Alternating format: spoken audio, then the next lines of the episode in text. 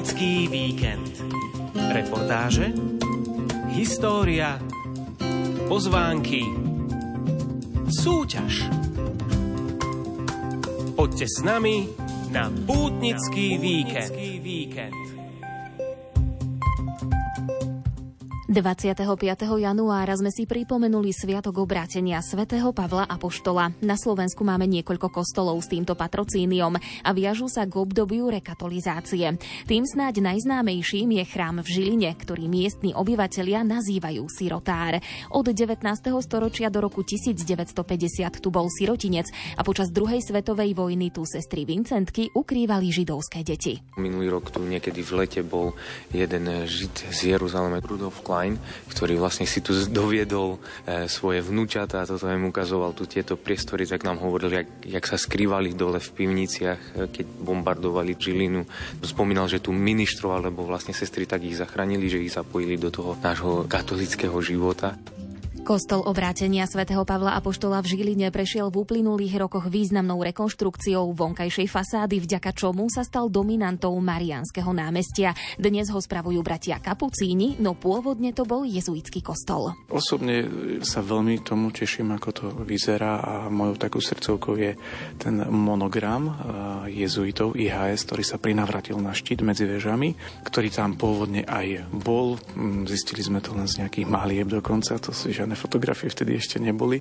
Sirotárským kostolom v Žiline vás prevedieme v nasledujúcich minútach. Pokojný čas pri počúvaní želá Jana Ondrejková. Poďte s nami na pútnický víkend.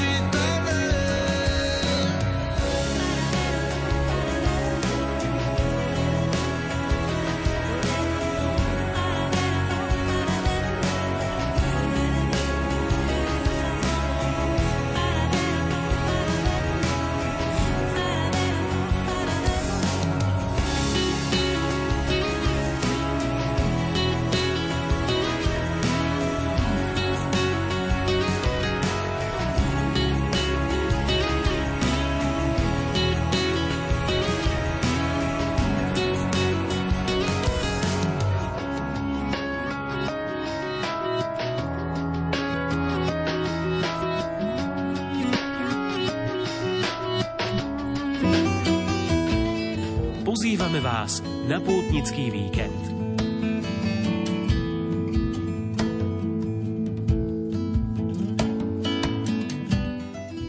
Prešove vrcholia prípravy na biskupskú chirotóniu Jonáša Maxima. V deň biskupskej výsviacky zajtra o 12. hodine v každom chráme metropolie zaznejú na 5 minút aj všetky zvony. Pokračuje Julia Kavecká. Jonáš Jozef Maxim príjme biskupskú chirotóniu zajtra o 10. hodine v Prešovskej katedrále svätého Jána Krstiteľa. Na začiatku jej bude predsedať hlavný svetiteľ a kazateľ vladyka Cyril Vasil, košický eparchiálny biskup. Účasť potvrdilo takmer 60 arcibiskupov a biskupov z celého sveta. Spoločne s nimi bude koncelebrovať viac ako 250 kňazov a diakonov. Medzi zúčastnenými biskupmi bude aj väčší arcibiskup Kievsko-Halický a hlava ukrajinskej Slovenskej grecko-katolíckej cirkvi vladyka Sviatoslav Ševčuk. Tiež biskupy zo Spojených štátov amerických, Ukrajiny, ako aj skoro všetci biskupy spravujúci eparchie, ktoré vzýšli z prvej materskej Mukačovskej eparchie, z ktorej bola vyčlenená a v roku 1818 erigovaná aj Prešovská eparchia. Liturgiu vám zajtra prinesieme v priamom prenose. thank you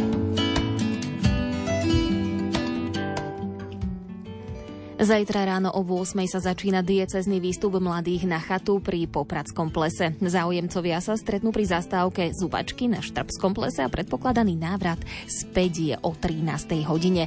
Podujatie organizuje Komisia pre mládež v Spišskej diecéze.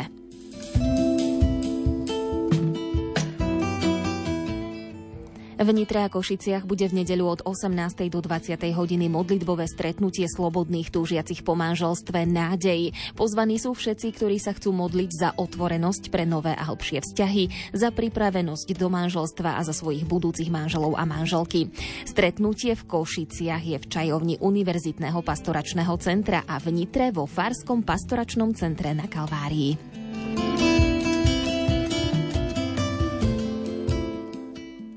Pondelok bude od 18.30 online webinár s názvom Keď boli duša, povedí ho psychologička Jana Bieščat. Podujatie pripravuje Centrum Enoja. Rádio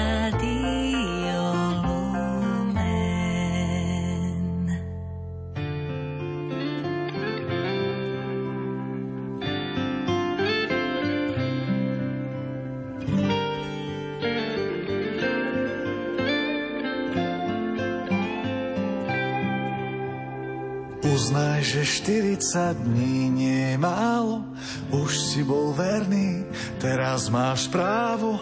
Povedz len jednému kameňu malému, nech ti je pokrmom synovi Božiemu. Je napísané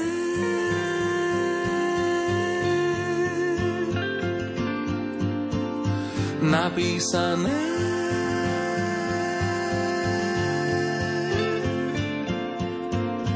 je napísané, že nie je možné na chlebe len každé slovo Božie očakávam a potrebujem, vravím ti nie, je napísané.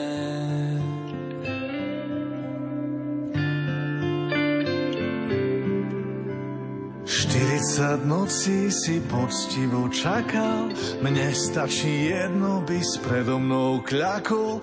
Pozri sa, hľa, tieto kráľovstva sveta, všetky sú moje, ak chceš ti nechá.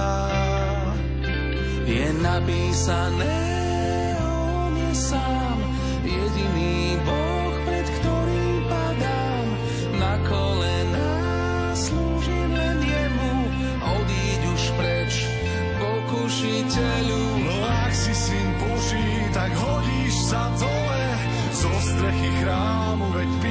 sa slove. Skôr ako narazíš, udrieš sa o kameň, anieli chytia ťa, nič sa ti nestane. Nechcem mať účasť na hrách nepriateľa, kráčajúc žiadosti očí a tela.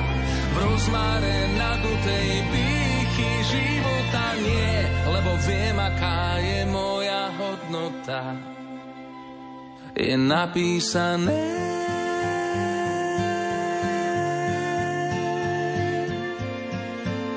napísané.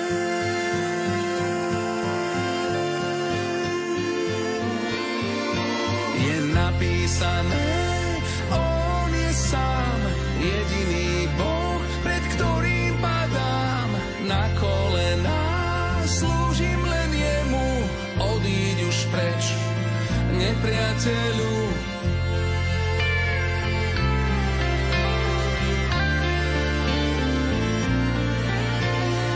Napísané.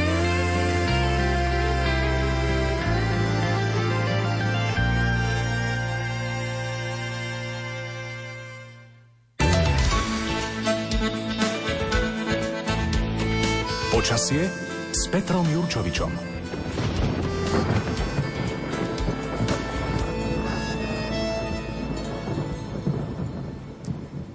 Nie len predpoveď počasia, ale aj rôzne zaujímavosti o Žiline a o kostole obrátenia svätého Pavla Apoštola sa dozvieme aj od meteorológa Petra Jurčoviča, ktorého už vítam v našom vysielaní. Pekný deň. Ďakujem podobne, dobrý deň. Pán Jurčovič, tak prezrate nám, čo ste sa dozvedeli o sirotári a aké počasie bude tento víkend v Žiline, či sa oplatí prísť tam na návštevu? Tak do Žiliny sa oplatí vždy prísť na návštevu. Jediný problém je, že cesty sú tak zapratané, že niekedy prejazd cez Žilinu trvá aj dve hodiny. Ja som to mal možnosť nedávno vyskúšať. No. Takže toto je také negatívne, ale počasie tak nedá sa povedať, že by bolo niečo mimoriadné oproti inému územiu Slovenska, aj keď treba povedať, že celá, celé Slovensko má také typické vnútrokontinentálne pod, podnebie a počasie, takže výrazný prílev z do Atlantiku, to je bežné, pretože väčšinou prevažuje západné prúdenie.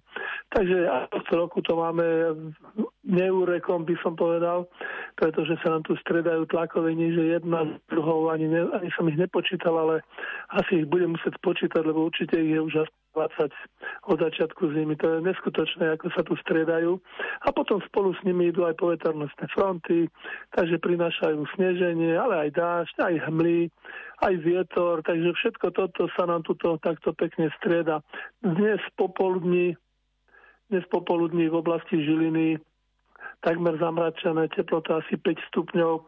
Je to len taký slabý, no takže zatiaľ je to také v celku by sa dalo povedať príjemné, ale približuje sa od západu frontálny systém, takže rátam s tým, že by potom v nočných hodinách už malo niečo aj z toho snežiť, ale to už som skoro predpovediam prebehol, ešte sa k tej žiline zastavím. Tak ten kostol, je, alebo respektíve bol postavený v roku 1743 až 54 v barokovom štýle a postavili ho pravdepodobne jezuiti, ktorí tu v tom období boli. A tak asi, nebol som v tom kostole, tak neviem, ako vyzerá, ale tak asi je to významný kostol v, v rámci Žiliny, ktorý sa nachádza na Marianskom námestí. Neviem, či neprestrelím, ale asi to Marianské námestie, teda najkrajšie námestie, ktoré tam je v Žiline. No, najstaršia písomná zmienka o Žiline, ale z roku 1200, čiže 500 rokov ešte pred týmto kostolom.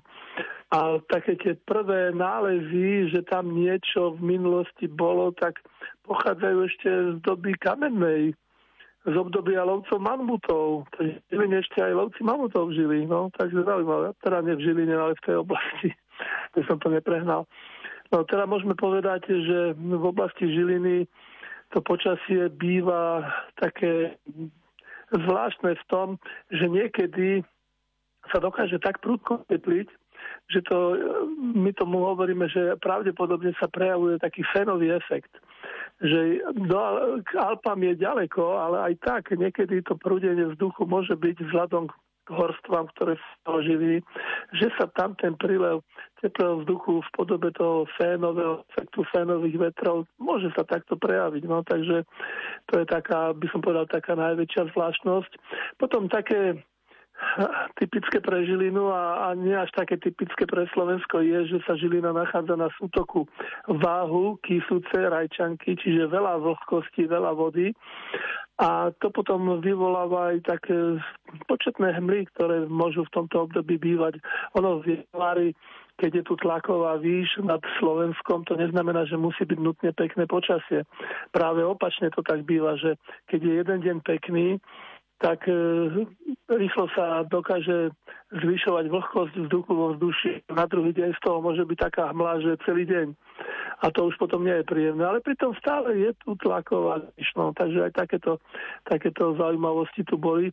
Inak ešte by som spomenul, priemerné množstvo ážok na území Žiliny sa pohybuje asi tak od 650 do 700 mm čo by som povedal, že je len trošku viac ako treba niekde v oblasti Bratislavy alebo Podunajskej nížiny. Ale zase na druhej strane v niektorých rokoch tie zrážky sú tak vydatné, že to môže ísť až do 900 mm za rok. To už je dosť. A najviac zrážok ale prípada na jún a najmenej na január. Zaujímavé. Ale ono to súvisí s tým, že e, tie zrážky v januári, tak keď je to vo forme snehu, tak to zatiaľ neoteká a počka si to, až keď príde nejaké to žiarne oteplenie. Taká zaujímavosť existuje z roku 1524, to už sa týka 27. januára, Vtedy bol v našich krajinách v rámci Slovenska, ale aj okolí, tak ako celá veľká krajina, bol nariadený verejný pôst a povinné modlenie, pretože podľa hvezdánov mal nastať vo februári mala nastať veľká povodeň.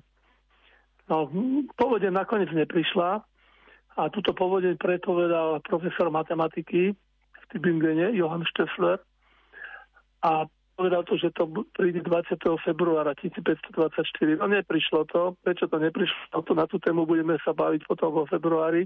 Ja len dodám, že pekne sa to zdôvodňovalo, že, že prečo teda tá povodeň nevyšla, že astrometeorológia tak trošku zlyhala aj tak ľudia verili na astrometeorológiu ešte niekoľko storočí. Ale tá neúspešnosť v tejto predpovede sa vtedy vysvetľovala nevedeckosťou metódy a hlavne tým, že povodeň, ktorá mala byť vo februárových a marcových dňoch, že vraj ju obrátil pán Boh vo vetri silné, tiež niekedy aj v počasí dobré. A že skrátka človek mení, pán Boh mení. A s tým vetrom to máme z tieto starosti aj teraz. Myslím, že včera tak aj v oblasti Žiliny poriadne fúkalo a predpokladám, že zajtra znovu vráti a znovu bude veľmi veterné počasie. E, najchladnejší januárový mráz na Slovensku bol zaznamenaný 27. januára 1954 v Oravskej lesnej minus 37 stupňov, tak som to poznával, aké, aké mrázy tam boli v Žiline tak na 27. rekordný mráz predstavuje minus 23 a na 28. na nedelu až minus 24. Obidva rekordy sú z roku 1954, tak ako tá Oravská lesná. Takže celkom z tohto hľadiska zaujímavé. E, keby som chcel nejakú pranostiku spomenúť, tak najlepšie by som išiel už až na 28. január, na nedelu. Teraz tam máme Alfonza, ale v minulosti to bolo podstatne zaujímavejšie meno. Bol tam svätý Karol Veľký, patron cisárov. Čiže Karol Veľký bol prvý cisár obnovenej rímskej ríše a tam sa hovorí, že ak je Karol Veľký málo ľadový február, to zase napraví. No, takže máme sa na čo tešiť. Zatiaľ teda Žilina až tak veľmi e, sa zimne nesprávala alebo nespráva. Keď tak porovnávam od začiatku januára doteraz, tak pre Žilinu to vychádza tak, že nočné teploty prvých 6 dní vôbec nemrzlo, potom mrzlo asi 10 dní, potom jeden deň to bol bez mrazov a posledné dní zase musím povedať, že jeden deň sa tak výrazne prejavil, to bolo 21. keď v Žiline bolo minus 9,6 a potom ďalšie noci minus 2, minus 1,6 minus 4, no bieda z tohto hľadiska. A čo sa týka najvyšších denných teplot, keďže máme teraz veľmi teplo a dokonca padajú teplotné rekordy, vyzerá to tak, že v Žiline sa to zatiaľ vyhlo, ale rekordy najvyššej teploty napríklad pre Žilinu 25. E, zaznamenaná hodnota bola 6,2 E, včera a predtým 1,9 alebo 0,7, no málo. A pravdepodobne v ďalších dňoch by to mohlo byť už aj trošku teplejšie. Predpoveď nám totiž hovorí, že v sobotu v nočných hodinách do soboty rána, to asi aj celú sobotu, by mali byť na severe Slovenska zrážky. To je to, čo som už spomenul, že prichádza frontálny systém, takže v noci, už večer a v noci by z toho mal pršať. Teplota asi tak od 3 stupne, do rána by to malo klesnúť asi nulu, ale aj to je stále ešte dosť vysoká teplota, takže na najvyššie, ak teda nebude pršať, tak najmä tomu dáš so snehom, ale nič príjemné v tomto zle. A keby sa predsa len podarilo, že to prechodne pôjde aj do sneže, tak odhadujem, že, to by, že by to mohlo dať tak 1-2 mm, viac to asi, 2 teda cm, to, viac to asi nedá. To, čo bude nepríjemné v sobotu, to bude hlavne vietor. Znovu sa bude zosilňovať severozápadný vietor, aj keď dnes to bol väčšinou taký slabý, väčšinou južný, tak zajtra, respektíve už v noci sa to zmení, začne fúk, poriadne nárazy vetra by mali byť 50-60 km za hodinu. Takže dosť teda z tohto hľadiska nepríjemné. No a potom v nedelu Drážky by sa postupne mali skončiť, oblačnosť ešte do predpoludnejších hodinách bude veľká a mračené, čiže asi tak jeden stupeň a popoludní sa vyčasí, nedela by mala byť trošku lepšia a odhadujem, že to tak na 2 stupne vystúpi v popoludnejších hodinách. Takže nakoniec hada bude každý spokojný s takým, čo prosím. Ďakujem veľmi pekne za všetky tieto informácie aj predpoveď počasia meteorologovi Petrovi Jurčovičovi. Želám vám ešte krásny deň. Do počutia. Ďakujem. Do počutia. Milí priatelia, my sa už po piesni vyberieme na návštevu kostola obratenia svätého Pavla a poštola v Žiline. Pozorne počúvajte a napíšte nám odpoveď na súťažnú otázku, aké rehole postupne spravovali kostol obratenia svätého Pavla a poštola v Žiline. Pomôžem vám, boli tri. Odpovede píšte buď na SMS-kové čísla 0911 913 933 alebo 0908 677 665 alebo nám môžete napísať odpoveď do komentára na Facebooku pod status k dnešnému pútnickému víkendu. Ešte raz zopakujem súťažnú otázku. Aké rehole postupne spravovali kostol obrátenia svätého Pavla a poštola v Žiline? Cieľom je cesta sama, iný cieľ viac nehľadá. Túžim len lísť, deň po dúškoch Pravda je cesta správna, život do slobody dáva. Veď drahý Ježiš dal všetko zlé na kríž a ja tam chcem dávať, čo smrť privoláva a povstávam zase v slobode, v kráse a s ranným slnkom budem žiť vďačný. Celým srdcom a celou mysľou, celou dušou až čistou túžbou milovať chcem tvoje cesty, čo sú nad našimi celým srdcom a celou túžbou, s čistou myslou a celou dušou. Milujem bez tvoje cesty,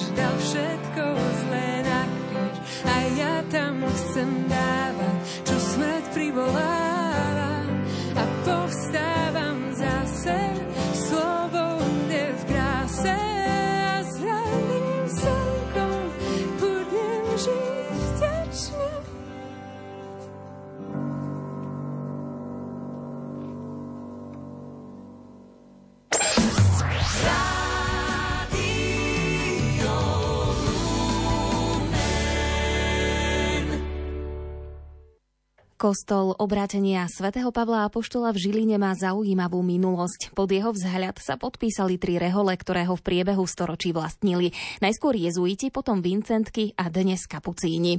Popri významných svetcoch jezuitoch na barokových obrazoch na stenách sú tu sochy Panny Márie, svätého Vincenta de Paul i svätého Františka Asiského a Pátra Pia. Vzácnosťou je neskoro barokový relikviár svätého Pavla, ktorý sa nachádza v kaplnke sedembolestnej Panny Márie v oratóriu kostola. Kapucíni Tomáš Fúsko, Michal Varga a Andrej Palša ma zavedú najskôr sem a potom pokračujeme do chrámu. Prítmie v ňom osvetľuje svetožiara z hviezd nad hlavou Panny Márie zázračnej medaily. Táto socha sa nachádza na hlavnom oltári. Na organe nám zahrá jeden z miestnych organistov Matúš Vlžak. Pútnický víkend.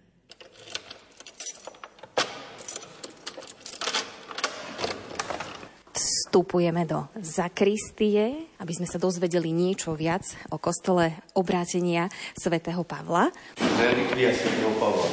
Je tu veľmi dlho. To je nádherné. Momentálne sa nachádzame v lodi kostola obrátenia svätého Pavla v Žiline a ideme si vypočuť ukážku miestneho orgána, ktorý pochádza zo začiatku 20. storočia.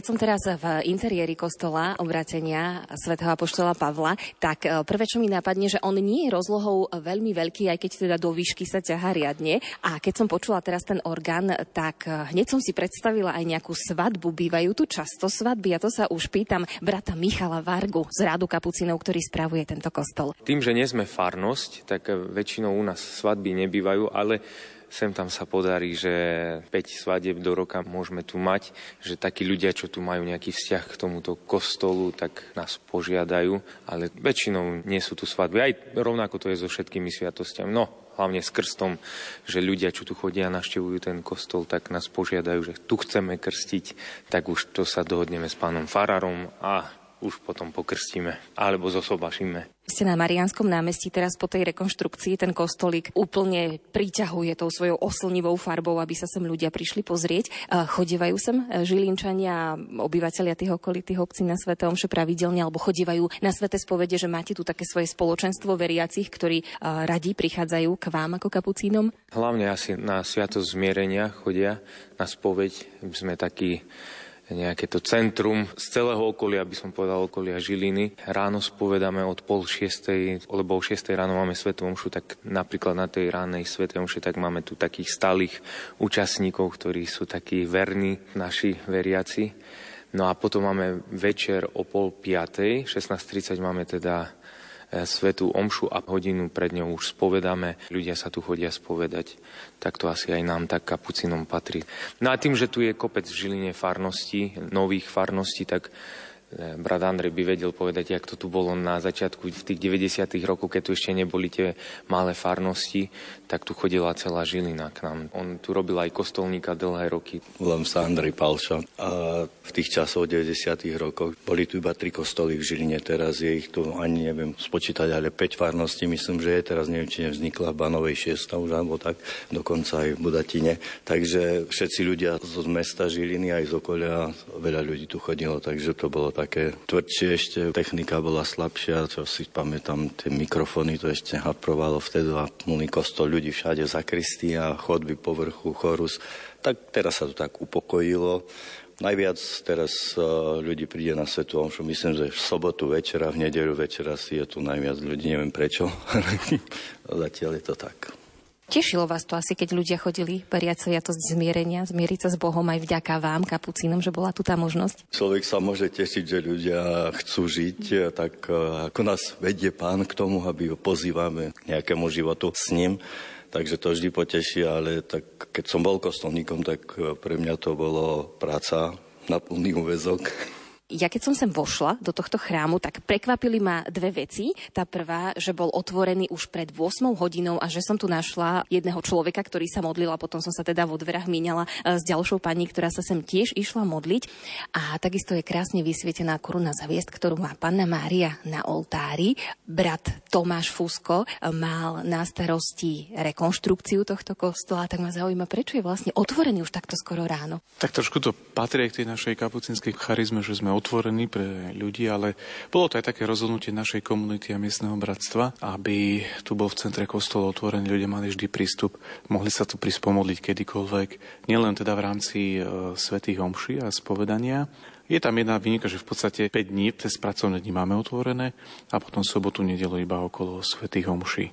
My sme tu prišli v 90. roku niekedy, prišiel brat Augustín, najprv s bratom Leopoldom, potom bratom Joškom koncom, potom s Václavkom. No a ten otvorený kostol, taká možno veľmi o tom nikto nevie, ale brat Augustín, ten bol kde si v Ríme, alebo v Taliansku teda, a on tu bol správcom kostola vtedy. A keď tam videl, že sú tam kostoly takto potvárané, že ľudia hoci kedy cez deň môžu vojsť do kostola a sa pomodlil, tak bol tak nadšený, že to tak nejako presadil, že sa tu začal kostol otvárať. Tak e, prvé roky, možno nejakých 3, 4, 5 rokov, tu ukradli od toho, že od stolíka, od nejaké plachtičky, potom aj repraky raz ukradli, tak sme ich dali 3 metre nad zem, potom to bola zlá akustika, von zase sa dávali dole a potom sem tam niečo tu bolo prevratené a boli tie divoké roky 90. Sloboda zurila, ne tak. Ale nevzdal sa ani celé bratstvo, ako, že, lebo sme videli, že je to pre tých ľudí dobrá investícia, že to, čo tu sa ukradne alebo nejaká škoda sa udeje, takže neprevýši to duchovné dobro tých ľudí, čo tu vchádzajú. Takže Bohu vďaka, že si to tu aj chráni. A keď nastane nejaká škoda, tak stále niečo požehna, čo sa zase vymení.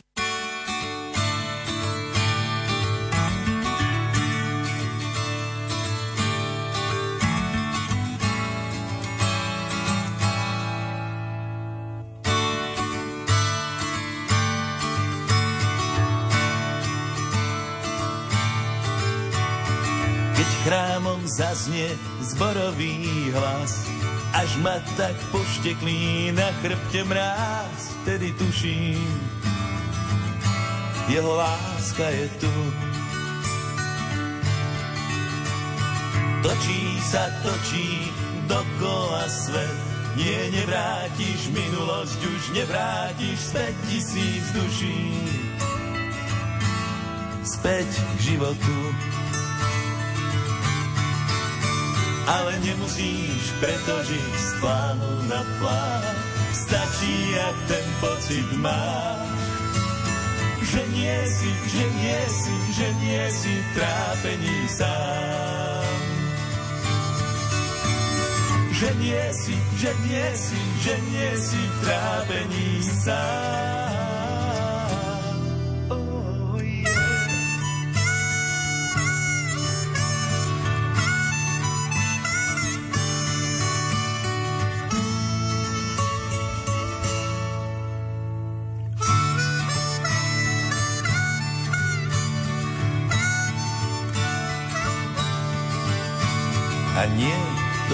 Priateľ, čo zaplatí. A nie, to je láska, čo sa stratí, kde si v čase a kde si v nás. Milosť krvavá patrí len zlým a mladosť je prchavá, prchavý dym je to pase. Nie, nevrátiš čas, ale nemusíš preto žiť z plánu na plán. Stačí, ak ten pocit máš, že nie si, že nie si, že nie si v trápení sám. Že nie si, že nie si, že nie si v trápení sám.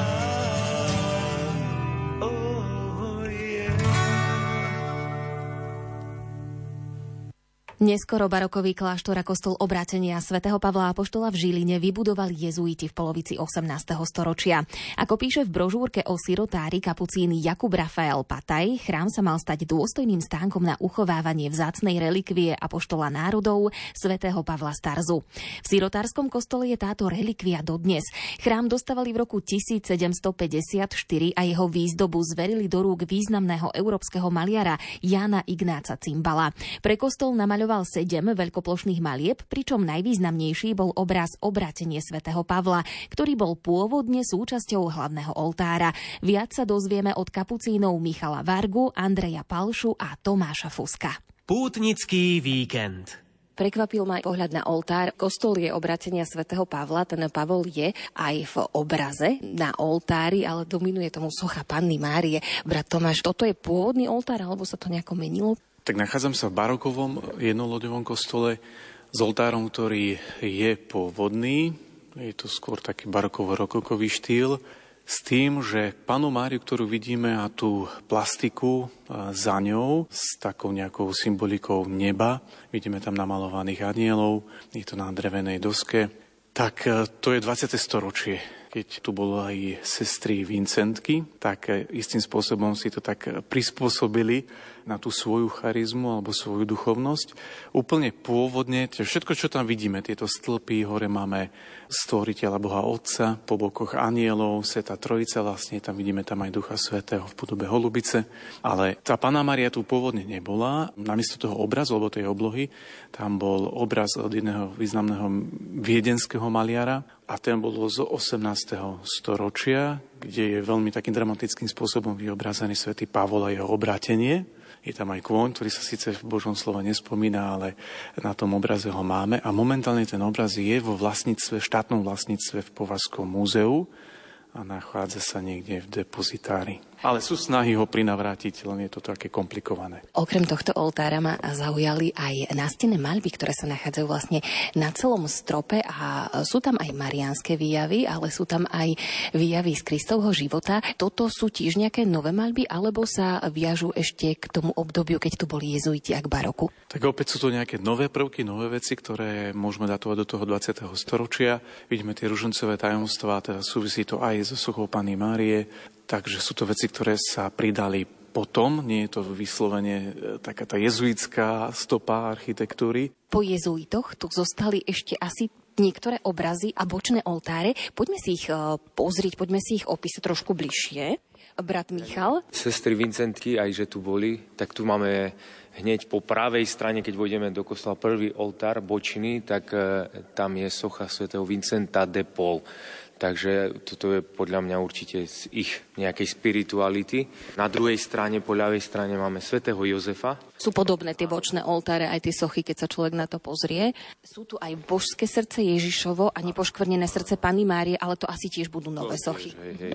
Akurát jezuitov máme vzadu. Keď vojde človek do kostola, hneď po pravej, ľavej strane tam sú obrazy. To je od takého známeho autora Cimbala, a pravdepodobne to je jediná zbierka na Slovensku, ktorá sa od tohto maliara zachovala. V tej zbierke pána maliara Cimbala patrí 6 obrazov, ktoré boli uložené v lodi kostola a potom aj hlavný obraz na oltári, obratenie svätého Pavla. Svetého Pavla, keď sa takto dívam na kazateľnicu, máte aj hore na kazateľnici? Na kazateľnici sú výjavy zo života svätého Pavla. Skutky apoštolov, ale tak asi jeho cesty sú tam zobrazené.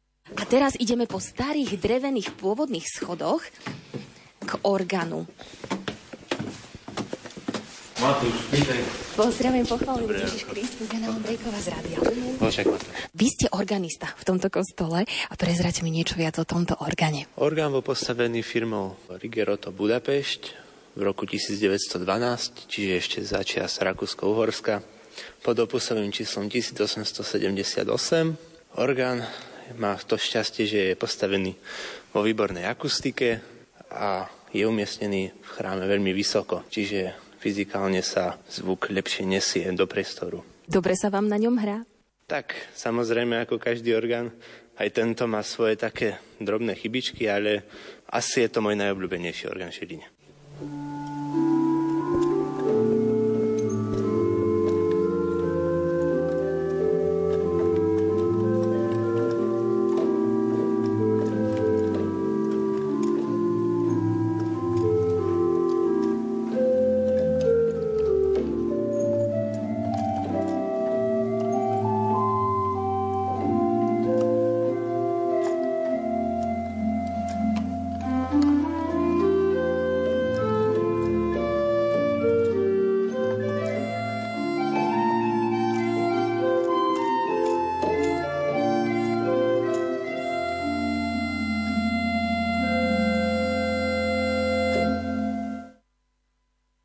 Ste, že táto bočná kaplnka je novšia. Povedzte mi, na čo slúži teraz? Mohli by sme tak ísť od začiatku. Áno. Pôvodne to prebúrali kvôli tomu, keď niekto zomrel v meste, ľudia väčšinou v domoch doma ležali alebo tak. A toto to volali najprv, neviem, či to nevolali e, marnica, ako keby. Alebo, takže dokiaľ neišli pochovať človeka, tak ho tu po obradoch sa odnašalo, jak aj teraz na dedinách ešte asi sa to robí. No a potom tu bola kaplnka, najprv bola tu čo ja si pamätám, keď som prišiel v 90. roku, ešte bola tu, myslím, že sedem bolestná Pána Maria, tá sa potom dala na tamtú stranu. Potom tu bola Sveta Tereska ako že kaplnka, niekoľko rokov. No a potom 2018 sa urobilo táto kaplnka Božieho milosrdenstva. A je tam veľký obraz Božieho milosrdenstva a takisto sú tam uh, sochy a predpokladám, že jeden bude asi Pater Pio. Máme tu sochy svätého Patra Pia a svätého Františka z Asízy, nášho zakladateľa. A v strede, v tom tabernákulu vyrobenom, máme relikviu svätej Faustiny Kovalskej, No a nad ňou je obraz Božieho milosrdenstva. Takže momentálne to nazývame kaplnkou Božieho milosrdenstva. To sme zase my, kapucní za našej prítomnosti, zmenili a dali tomu inú novú tvár tejto kaplnke. Ľudia sa sem chodia modliť. Áno, Božie milosrdenstvo je aj v tejto oblasti veľmi rozšírené, takže často vidíme ľudí, ktorí sem prichádzajú a modlia sa. Dnes vám predstavujeme Žilinský sirotár alebo kostol obratenia svätého Pavla Apoštola. Postupne ho spravovali tri rehole. Napíšte na aké a vyhrajte kalendár a brožúrku o sirotári. Odpovede posielajte na SMS-kové čísla 0911 913 933 a 0908 677 665 alebo píšte do komentára pod status na Facebooku.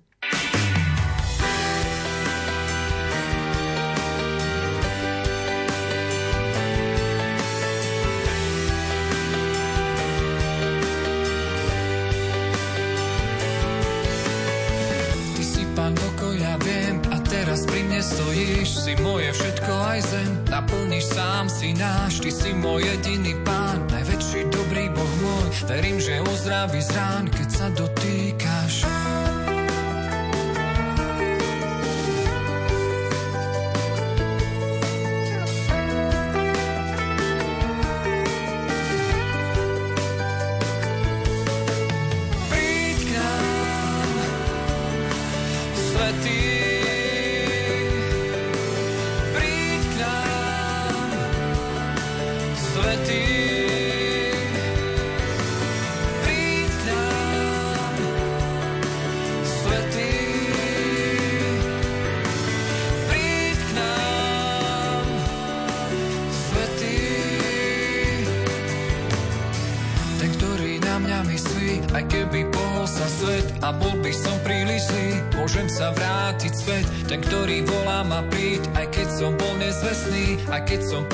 Postrácal niť, ty vieš ma práve chcieť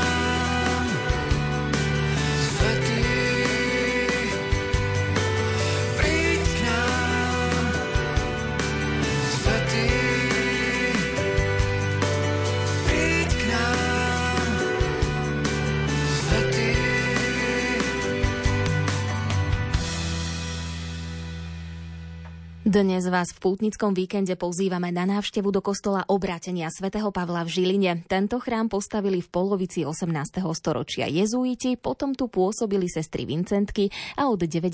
rokov minulého storočia majú kostol s priľahlým kláštorom v správe Kapucíni. Kostol je známy ako sirotár. V roku 1833 tu nitrianský biskup Jozef Vurum zriadil sirotinec, ktorý tu bol až do roku 1950. V uplynulých rokoch prešiel chrám významnou rekonštrukciou exteriéru interiéru. Pôvodnú žlto-oranžovú fasádu nahradili bielosivé farby a chrám sa stal jednou z najkrajších stavieb na Marianskom námestí v Žiline. Aj o tom sa porozprávam s kapucínmi Tomášom Fuskom, Andrejom Palšom a Michalom Vargom. Pútnický víkend. Tento kostol a aj kláštor kedysi volali sirotára, vlastne doteraz ho Žilinčania poznajú ako sirotár. Prečo má práve takýto názov, brat Michal? No lebo v roku 1831 odkúpil tento kláštor a túto budovu biskup Vurum, nitrianský biskup, ktorý budovu kláštora znovu nejak vybudoval. Nastavil ešte jedno poschodie toho kláštora a vypukol mor v Uhorsku a zostalo veľa sírvod. No a biskup toto vlastne odkúpil a pri tej nadstavbe vytvoril tu sirotinec kvôli tomu. No a potom aj sestry, keď tu prišli koncom 19. storočia, tak oni vlastne asi pokračovali v tej službe tým sirotám. To som vlastne čítala, že oni ešte počas druhej svetovej vojny dokonca ukrývali aj židovské deti, aby ich vlastne nezabili nacisti. Dokonca pred rokom, minulý rok tu niekedy v lete bol jeden žid z Jeruzaleme, Rudolf Klein, ktorý vlastne si tu doviedol e, svoje vnúčata toto im ukazoval tu tieto priestory, tak nám hovorili, jak, jak sa skrývali dole v pivniciach, e, keď bombardovali Žilinu. Spomínal, že tu ministroval, lebo vlastne sestry tak ich zachránili, že ich zapojili do toho nášho katolického života. Bývali tam v tej časti časti jednej, tam mali aj školu. No, také zaujímavé, jak to spomínal. Takže bol tiež sirota, ho spomínal, že keď prišli rodičia, ho tu priviezli s kuframi a povedali, že zajtra prídu pre neho, že len tu prespí. No a už ich nestretol nikdy. Tak také zaujímavé to bolo. To stretnutie s tým Rudolfom Kleinom. Aj takéto dejiny sa spájajú so Žilinou a s kostolom obratenia Apoštola Pavla a z tých novodobých dejín, ktoré sa určite teda zapíšu do histórie, je rekonštrukcia tohto kostola, ktorá mu vrátila tie pôvodné farby. Teraz je ten kostol bielosivý. Brat Tomáš Fusko, vy ste mali túto rekonštrukciu na starosti. Viete mi aj povedať, prečo ste sa k tomuto kroku rozhodli? Vyšlo to od vás, alebo naopak prišli predstavitelia mesta alebo predstavitelia diecézy a povedali, že chceme niečo spraviť, aby to námestie bolo krajšie a súčasťou teda bude aj rekonštrukcia kostola. Tým, že to máme správe, tento kostol a kláštor, tak tomu patrí aj starostlivosť a udržba, samozrejme o celé tie budovy. Keď som prišiel na toto miesto, tak veci už boli pripravené. Každý guardian, predstavný, ktorý tu bol predo mnou, každý niečo spravil, lebo bolo treba urobiť dokumentáciu projektovú a tak ďalej, mnoho vecí za tým. A keď som prišiel, tak už boli v celkom slušnom stave pripravené tieto veci a mohli sme ísť do ďalšej etapy hľadania, žiadania finančných prostriedkov, aby sme mohli celú tú obnovu realizovať. Ten dôvod bol veľmi jednoduchý, čiže správa, zodpovednosť za tieto priestory a to, že už nám tie veci padali na hlavu a bolo to v nebezpečnom stave, ako naozaj havarijný stav aj fasad kostola aj kláštora, takže to boli hlavné dôvody, prečo sme sa na to dali. Povedzte mi, ako ste spokojní s výsledkom. Samozrejme, keď človek to robí, vidí veľa vecí, ktoré sa podaria, nepodaria a tak ďalej, čiže je to také, také asi normálne, prirodzené pre nás. Ale osobne sa veľmi tomu teším, ako to vyzerá a mojou takú srdcovkou je ten monogram eh, jezuitov IHS, ktorý sa prinavratil na štít medzi vežami, ktorý tam pôvodne aj bol. Hm, zistili sme to len z nejakých malieb dokonca, to si žiadne fotografie vtedy ešte neboli a veľmi sa tomu teším, lebo úzko to súvisí s takou duchovnou charakteristikou aj nás, františkanských rodín. Vlastne tento znak jezuiti prebrali a ešte ho viacej začali propagovať, znamená Ježiš, meno Ježiša Spasiteľa. Keď som prichádzala ráno a slnko vychádzalo, tak úplne žiaril aj ten monogram, aj meč Apoštola Pavla, takže naozaj ste sa stali takou dominantou minimálne Marianského námestia. Čo by ste možno zaželali všetkým ľuďom, ktorí prídu do tohto kostola obratenia svätého Pavla, či už sa len krátko pomodliť možno na svetú spoveď alebo na sveté omše? My keď sme začínali tú obnovu, tak tam bol taký krásny, ako by som to nazval, také moto, že aby ľudia e, zažili tú Božiu veľkosť a Božiu krásu aj cez tieto vonkajšie veci, tak toto by som im poprial, že samozrejme tá najzácnejšia vec je Pán Ježiš v Eucharistii, ktorý tu je a toto si prajem, že teda, aby tá krása ich prilákala a viedla k nášmu stvoriteľovi. Vybrať Michal? No, jednoznačne stretnutie s Kristom IHS, hej, Ježiš Spasiteľ, že je náš, náš záchranca a že žije a že to stretnutie s ním, a to je dom Boží, brána do neba sa hovorí, že kostol je dom Boží, brána do neba, priestor, kde sa môžu ľudia stretávať s tým našim Bohom. Vás sa, brat Andrej, opýtam, že čo by ste vy zaželali všetkým ľuďom dobrej vole, ktorí sem prídu? Asi záleží na tom obratení, ako ten kostol je obratenia, tak keď Boh spôsobí človekovi zmenu, tak potom, potom môže sa všetko meniť. Tak asi každému by som poprial to, aby tu zažil ten Boží dotyk a zmenil svoj život podľa toho, po čom tužíme, lebo my po ničom inom tužíme, čo Boh nevložil do srdca, že tužíme po tom dobre a láske, tak to je Boh je pôvodcom a darcom toho, takže toto by som prijal všetkým. Rádio.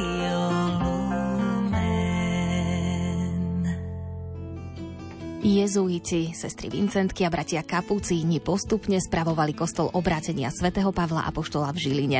Túto správnu odpoveď napísala SMS-kou aj pani Beata s koncovým trojčíslím 756. Pošleme jej kalendár a brožúrku o sirotári. Na budúce sa s redaktorom Ivom Novákom vyberiete do Liesku na Orave k Lurdskej kaplnke. Požehnaný deň z Rádia Lumen želá Jana Ondrejková. Do počutia.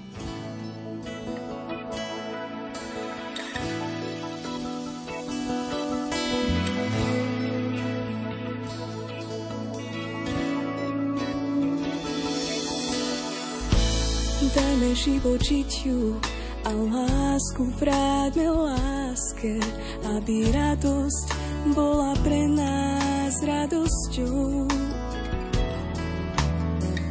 Rozoženme tiene z tvári, osloboďme úsmev, každá z chvíľ smie krásnou